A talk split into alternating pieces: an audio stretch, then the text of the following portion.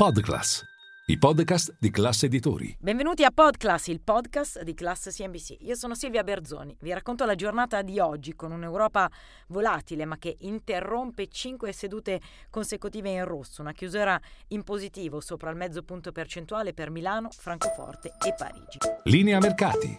In anteprima, con la redazione di Class CNBC, le notizie che muovono le borse internazionali a dettare la giornata da un lato i rendimenti del mercato obbligazionario con il decennale italiano che è arrivato a toccare un rendimento del 4,96% e lo spread a sfiorare i 200 punti base, dall'altro invece il recupero e la partenza in verde di Wall Street. Una giornata di dati macroeconomici, l'inflazione tedesca al 4,3% è scesa ai minimi degli ultimi due anni, mentre invece l'inflazione spagnola è salita al 3,5%. L'Istat ha certificato un calo ulteriore nella fiducia dei consumatori consumatori e delle imprese, mentre l'indice del sentiment dell'Eurozona è sceso a 93,3.